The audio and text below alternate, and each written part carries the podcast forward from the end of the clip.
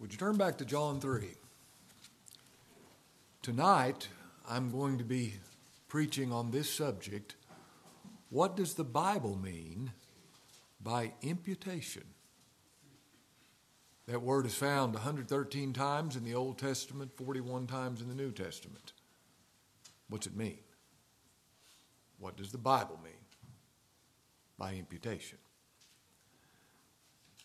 John chapter 3, this is the Lord's reply to the question Nicodemus posed when he said, How can these things be?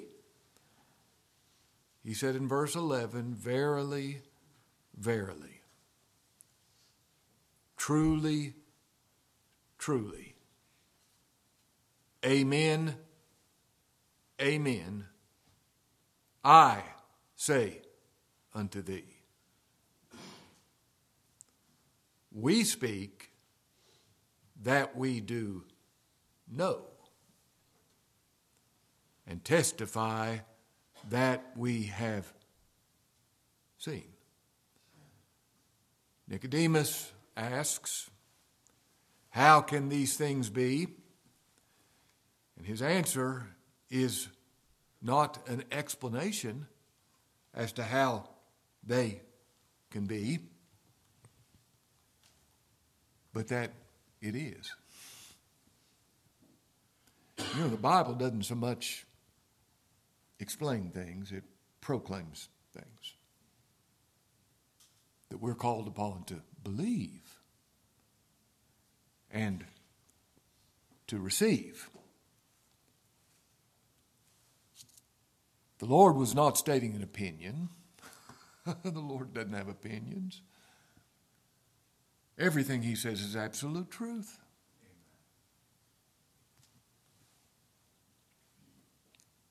I got a question. What does the Lord mean when He says, We speak that we do know? Who's the we? Who is included in this we of which He speaks? Well, if we said, well, He's talking about the three persons of the Trinity, the Father, the Son, and the Holy Spirit. Let us make man in our own image. I sure wouldn't say that's not what he's saying. But when he says we speak that which we do know, we testify that which we have seen, he's speaking of himself and every other believer. The whole company of the elect. Remember when he said, Thus it becometh us to fulfill all righteousness? When the Lord speaks, we speak that we do know. We testify that which we have seen. This is Him and every other believer. We speak that we do know. This is not simply my opinion. Don't you hate it when somebody states their opinions as if they were facts? I do it all the time. At least that's what Aubrey tells me. Uh, um, but the Lord never speaks an opinion. And when he says we speak that we do know, this is every other believer speaking too. We speak that we do know and testify that which we have seen. We're bearing personal witness to what we ourselves have seen. Every believer can say, We know. We know. This is what God's Word teaches. This is in us. We know it. This is our experience. This is our testimony. We speak that which we know and testify that which we have seen. every believer knows. And no unbeliever knows. I want you to meditate on that. Every believer knows. No unbeliever knows. Turn with me to 1 John chapter 2. 1 John chapter 2.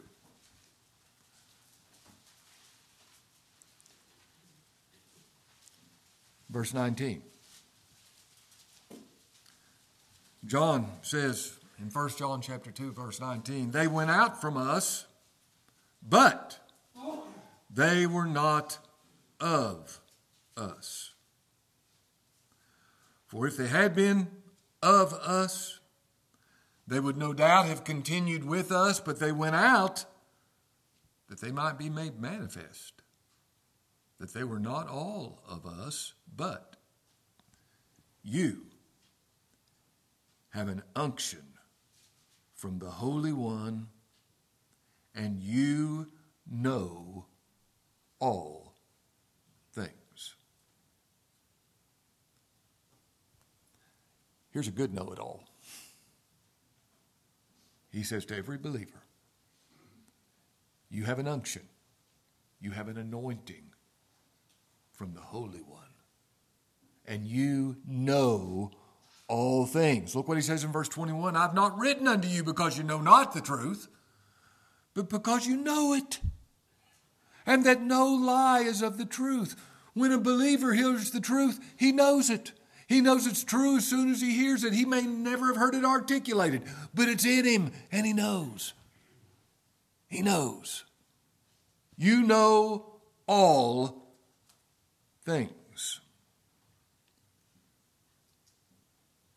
Verse 27 of the same chapter, but the anointing which you have received of him, where you know all things, it abides in you. And you need not that any man teach you, but as the same anointing teaches you of all things and is truth and is no lie, and even as it hath taught as it hath taught you, you shall abide in him. Now, you have anointing, every believer, to where you know. So when the Lord says we speak that which we do know and testify that which we have seen,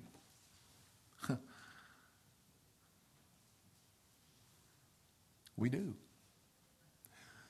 The word know is in the perfect tense and it means to perceive with the eyes or any other of the senses. It means to experience. It means to understand.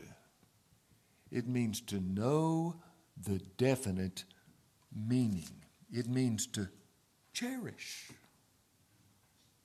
It means to regard. You know. You cherish what you know. You regard what you know. You experience what you know. You know all things. The Lord says, We speak that which we do know. This is not opinions. This is fact. We speak that which we do know and testify that which we have seen. Now, there are a lot of scriptures where we read the word, I know, and you know.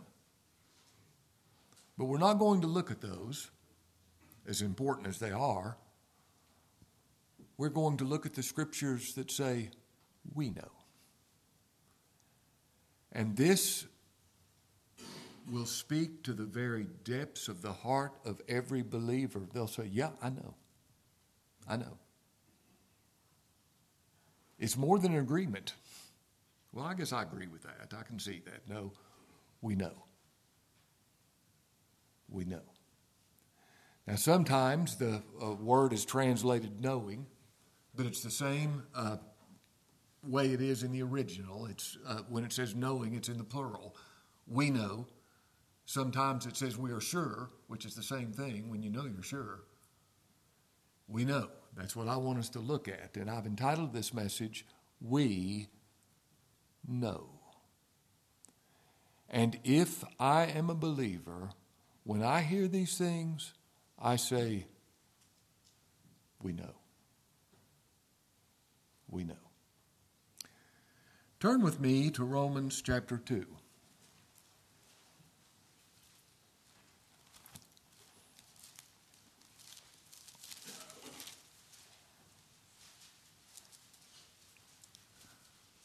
Verse 2.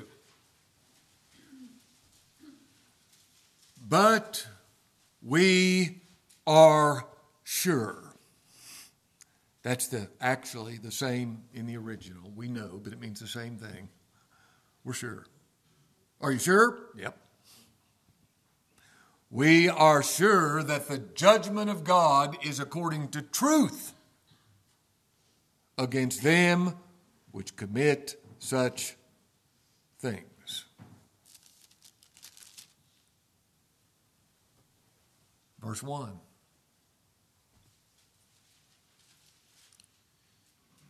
Therefore, thou art inexcusable, O man. Whosoever thou art that judgest.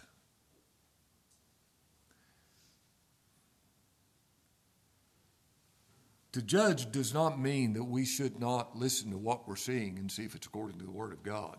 You better judge in that sense. You better find out if what you're hearing is according to the truth of Scripture. Judge it in that sense. It doesn't mean we don't have a moral opinion of right and wrong, it doesn't mean that. But it's looking at someone, whatever they did, and judging them as if you wouldn't have done it. Look what it says. Therefore, thou art inexcusable, O man, whosoever thou art that judgest. For wherein thou judgest another, thou condemnest thyself, for thou that judgest doest the same things. What you're judging those people for, you do present tense. And we're sure that the judgment of God is according to truth against them that do such things. We know any judgment we make against any man, we know, we know that any judgment we make against any man is pure hypocrisy on our part because we commit the same sins we're judging others for, and we believe God's judgment is just. You know what that means? We have no claims on God. None at all. I can't say, Lord, you got to do this because I did that. We have no claims on God. If God passes me by, just and holy is his name. And we know that. We know that. Do you know that? Romans 3.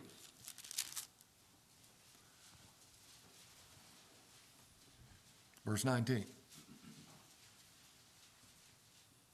Now we know, there it is. There it is. We, collectively, every believer knows this. We know that what things soever the law saith, it saith to them who are under the law that every mouth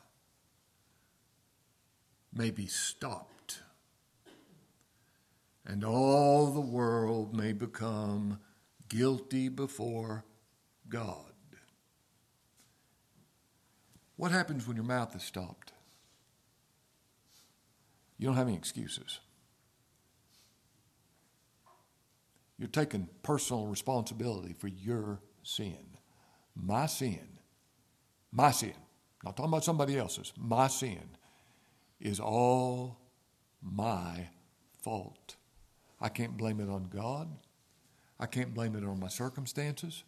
I can't blame it on my environment. I can't blame it on my upbringing. All my sin is my fault. And my mouth is stopped in justifying myself before God. All my sin is my fault, no excuses. We stand guilty before God. We know. Do you know that? Has your mouth been stopped before God?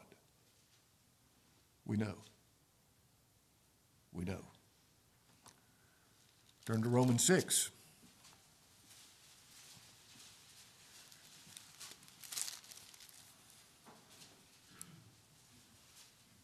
Verse 9. Knowing, and there once again, that's in the plural. It can just as easily and truthfully be translated. We know. We know. We know that Christ, being raised from the dead, dieth no more. Death hath no more dominion over him. We know that the resurrection of Christ the fact that God raised him from the dead, he's not going to die anymore because he rendered complete satisfaction to God. We know that.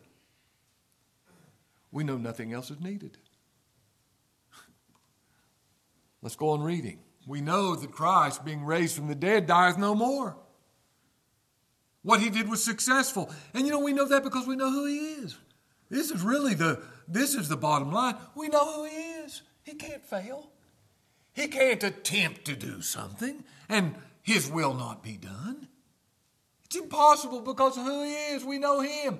Everything we believe is predicated on who he is. For in that he died, verse 10, he died unto sin once.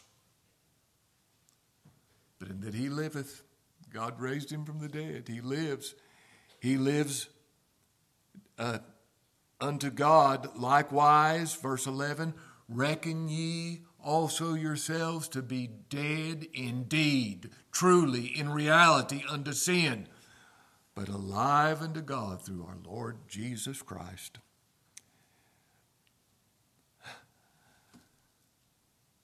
His death was a success.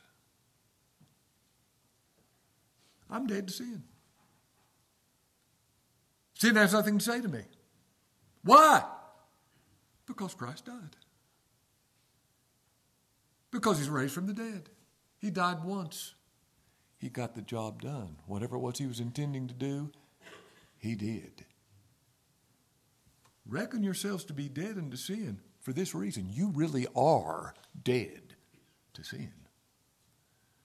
We know because of who he is that his work is sufficient. We don't need anything else.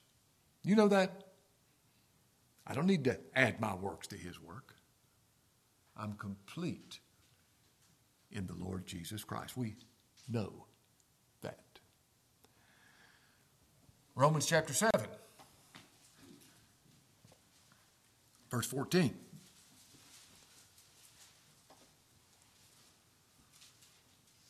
For we know that the law is spiritual. God's perfect law, the Ten Commandments, they're spiritual, they're holy, they're perfect, they're glorious. They reflect the character of God. Every commandment reflects His perfection. It's utterly spiritual, it's utterly glorious. We know that the law is spiritual. But I. Now, notice how he goes from we to I. We know that the law is spiritual, but I. We know this too. I am carnal.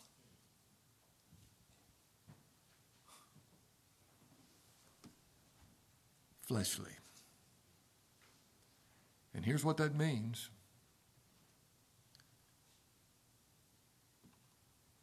sold under sin. We know that the law is spiritual, glorious. I. He didn't say I used to be carnal. He didn't say I was carnal before God saved me. As a matter of fact, he didn't find out he was carnal until God did save him. You see, an unbeliever cannot understand this. You know why they can't understand this? They don't have a holy nature. They don't know what sin is. They can't make, they don't have this recognition of themselves. The law is spiritual. I am carnal. Sold as a slave to sin. That's what that word means. Sold. Look what he says in verse 18 I know, Romans chapter 7, for I know that in me, that is in my flesh, dwelleth what? No good thing. Do you know that? We know that the law is spiritual, but I am carnal, sold under sin. Look in Romans chapter 8, verse 28. I love this verse of Scripture. And we know. Look at the confidence with which he speaks this. And we know. You see, if you know the character of God, you know this is what it's got to be. This is knowing God. Knowing God and this is the same thing. If you know God, you know this. Somebody says, I don't know this, well, then you don't know God. If you know God, you know this. And we know. This lines up with the character of God. This lines up with the gospel. I mean, if God is who He says He is in His Word, this has got to be so. I mean, there's, a, there's no other options here, there's, a, there's no other reality. And we know that all things work together for good to them who love God, to them who are the called according to his purpose. We know God is a God of purpose, and his purpose can't be thwarted. Can't be thwarted. His will's always done. Everything that happens in providence, he's in absolute control of.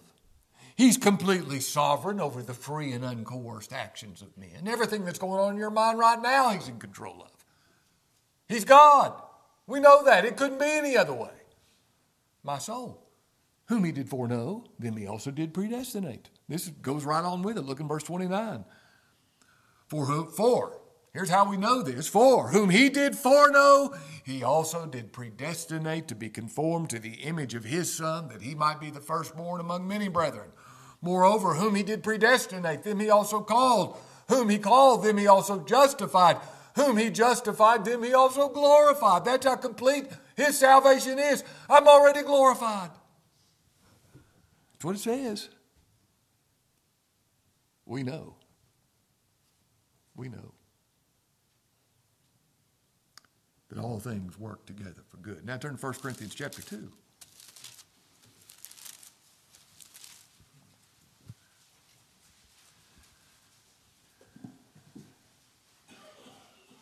Verse 12. Now, we have received not the spirit of the world, the world that doesn't know God, that doesn't love God We've received not the Spirit of the world, but the Spirit which is of God, that we might know the things that are, what's that next word? Freely. Freely. Given us of God. And this is something we know. Anything we have from God, He gave it to us freely. It's got to be that way. It's not according to my works. He did so freely by his grace. By grace are you saved, being justified freely by his grace. He that spared not his own son, but offered him up for us, delivered him up for us all, how shall he not also freely give us all things? Aren't you thankful that's the way it is? Free, free grace. Oh, if you knew the gift of God, how free it is, and who it is that says to you, Give me to drink, you would have asked and he would have given. Free. Turn to 1 Corinthians 8. Now, like I said, these are things we just know. As soon as we hear them, we know them. We know.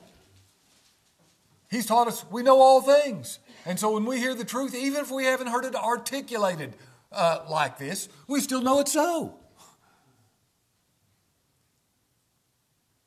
Verse 1 Now, as touching things offered unto idols, we know that we all have knowledge.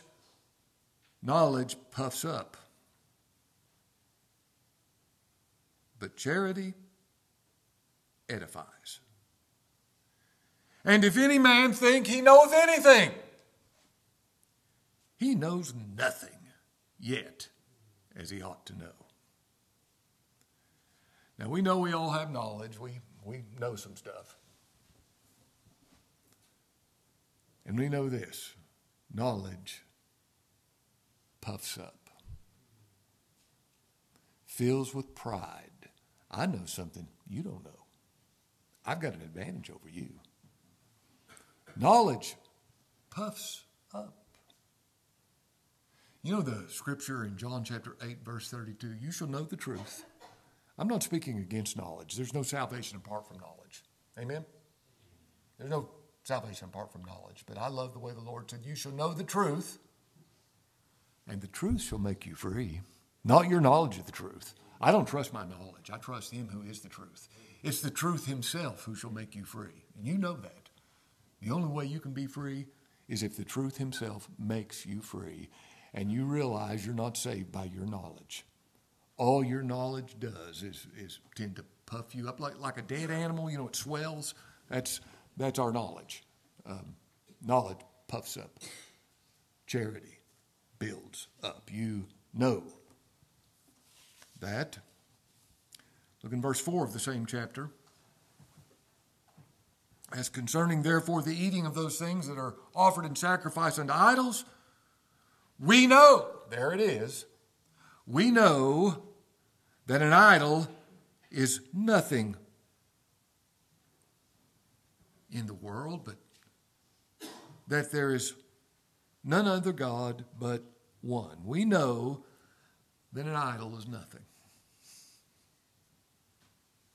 We know any God that's not the God of this book is nothing more than an idol, non existent, the figment of man's depraved imagination. We know the only God is the God of this book. We know that.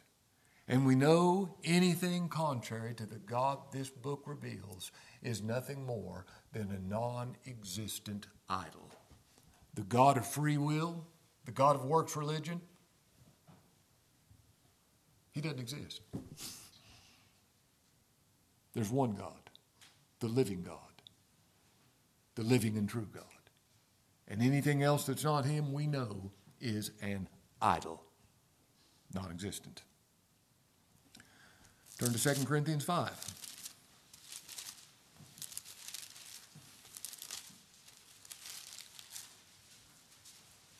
Verse 1 For we know that if our earthly house of this tabernacle were dissolved, if when we die, this body is destroyed, we have a building of God, a house not made with hands, eternal in the heavens. We know this. You know what that means? We know this is not all there is, don't we? We know that. This is not all there is, this life of vanity. This is not all there is.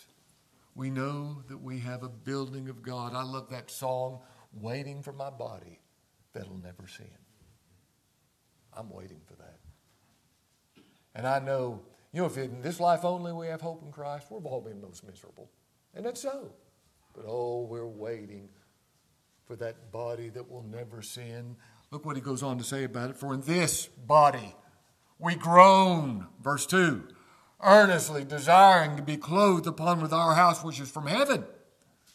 If so, being clothed, we shall not be found naked, for we that are in this tabernacle do groan, being burdened. Not for that we should be unclothed, but clothed upon that mortality might be swallowed up of life. And we're groaning for that, aren't we?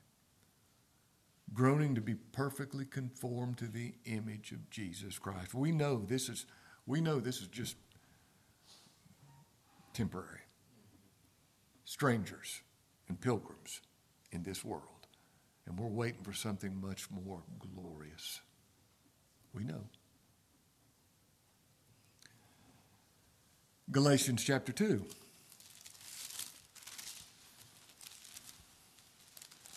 I know I'm giving a lot, but maybe you can think about it more. Galatians chapter 2, verse 16, knowing, and once again, that is the same uh, con- grammatical construction as in the as we know. It's, this is in the plural. We know, same thing. We know now, this is something we have no doubt about. We're sure of this. We know that a man is not justified by the works of the law. We know that. It's not improbable for him to be justified by the works of the law. It's impossible. We know that because God's Word teaches it because no man can be saved by his works. We're evil. We're sinful. We know that. We can't save ourselves. We know that.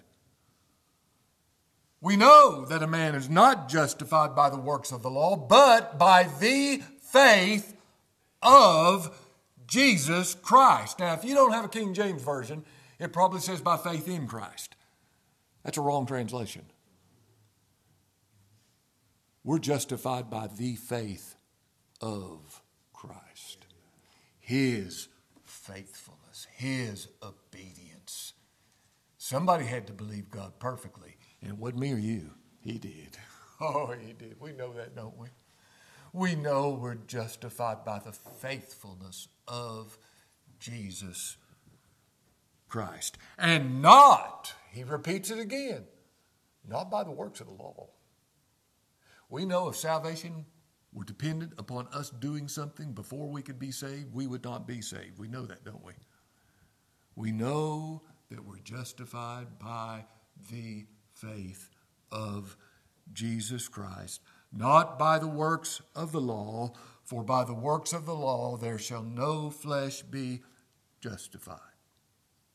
We know that, and we cherish that.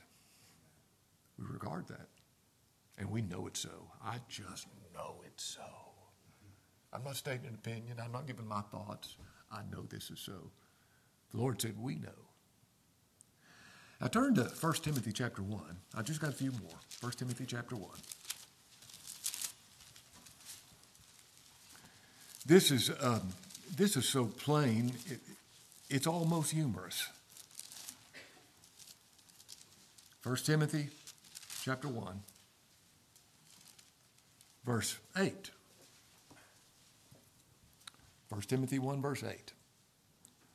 But we know, there it is again, that the law is good if a man use it lawfully, if a man use it the right way. Before I read uh, the rest of this, back there, we got that box. That's where people put their money. Guess we got guess what we got on it? A lock. Don't you trust everybody in here? Well, I hope I do, but I know this. I'd rather have a lock on it. Uh, what's the point? Well, would we need a lock if everybody in here was perfectly righteous? Would we need a law? No. You see, that lock is for thieves, not for righteous people. Keep the lock on the box.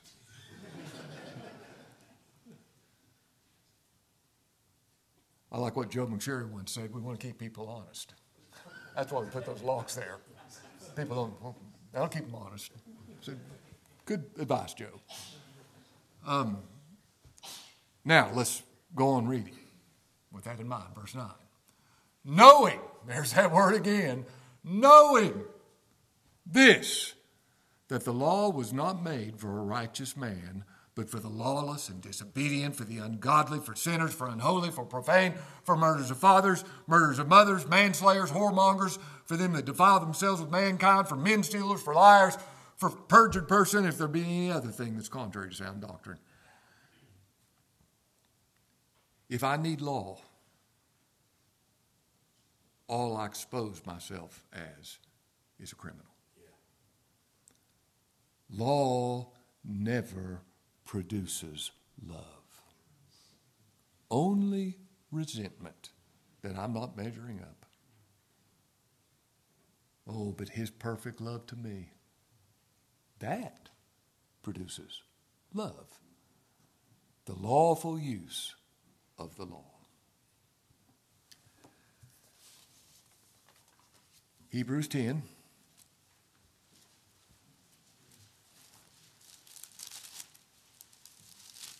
Now, I'm looking at every one of these verses. I, I, hope I haven't overwhelmed everybody with too much information, but Hebrews chapter 10, verse 30 For we know him that said, Vengeance belongeth unto me. I will recompense, saith the Lord. And again, the Lord should judge his people. Now, he said in verse 28 He that despised Moses' law died without mercy under two or three witnesses of how much sore punishment suppose ye shall he be thought worthy who hath trodden under foot the Son of God and hath counted the blood of the covenant wherewith he was sanctified an unholy, a common thing, and hath done despite unto the Spirit of grace. We know him that said, Vengeance belongeth to me. We know it. Finally, turn to 1 John 3. I've got several verses in 1 John chapter 3, but I want us to, I'm not going to make a lot of comment on them. Verse 2. Beloved, now are we the sons of God. And it doth not yet appear what we shall be, but we know that when he shall appear, we know. We know. Such is the glory and excellency of his person. We know that when he shall appear, we shall be like him. For we shall see him as he is. One view of him as he is will conform us to his image. That is the glory of his person. Once again, this is knowing who he is. When he shall appear, when he shall come with trumpet sound, oh, may I then in him be found. When he appears, we know we'll be just like him. Look in verse 14 of the same chapter. We know that we have passed from death to life because we love the brethren. He that loveth not his brother abides in death. Now, you can so we know if we're believers, we know that we can be totally different from somebody in every other respect, opinions, thought, but if that person loves Christ, we love them. Don't we? We love them. And we pass from death to life. We love the brethren. Somebody, oh, may I forget all the other differences. I mean, there's people here that are just different, different, different thoughts, different opinion, opinions, different. Uh, but everybody that loves Christ loves each other because they love Him. And anybody that loves Christ, they're number one in my book. I love that person that loves the Lord Jesus Christ. I, I esteem them highly. I love them. They're great. Great.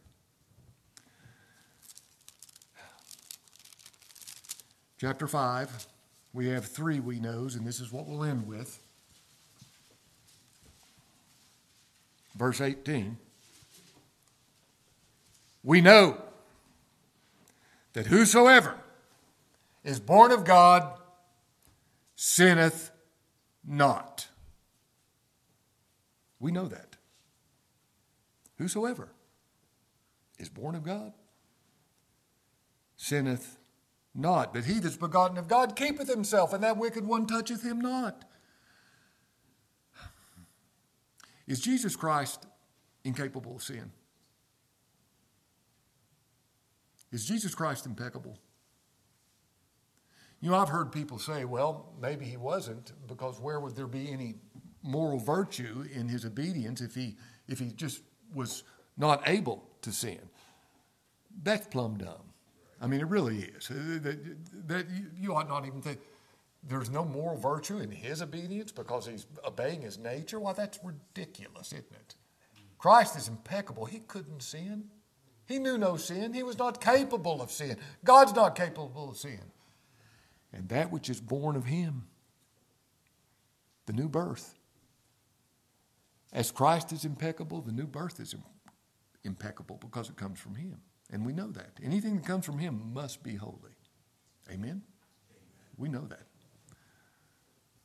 Verse 19, here's the second we know. And we know that we are of God and the whole world lieth in wickedness. Now we know if we know Him, it's because of Him. We're of Him. Of Him are you in Christ Jesus. We are of God. I know that if I believe the gospel, there's only one reason it's because I'm of God. He did something for me. And anything that's contrary to that lies in wickedness. We know that, don't we? And then the final, verse 20. And we know. This is not merely an opinion. We know that the Son of God has come and hath given us an understanding that we may know him that's true, and we are in him that's true, even in his Son, Jesus Christ. This is the true God and eternal life. Now, listen to this. We know him that's true. This is eternal life, that they might know thee, the only true God, Jesus Christ, whom thou sent. We know him that's true. And if you know Him that's true, here's all you want you're in Him that's true. That's the very desire of your heart. If you know Him, here's your desire that you might be in Him. Oh, that I may win Christ and be found in Him. When God comes looking for me, my, may I only be found in Jesus Christ so that all God sees is Jesus Christ. This is the true God. This is eternal life. We speak that we do know and testify that which we have seen. Let's pray.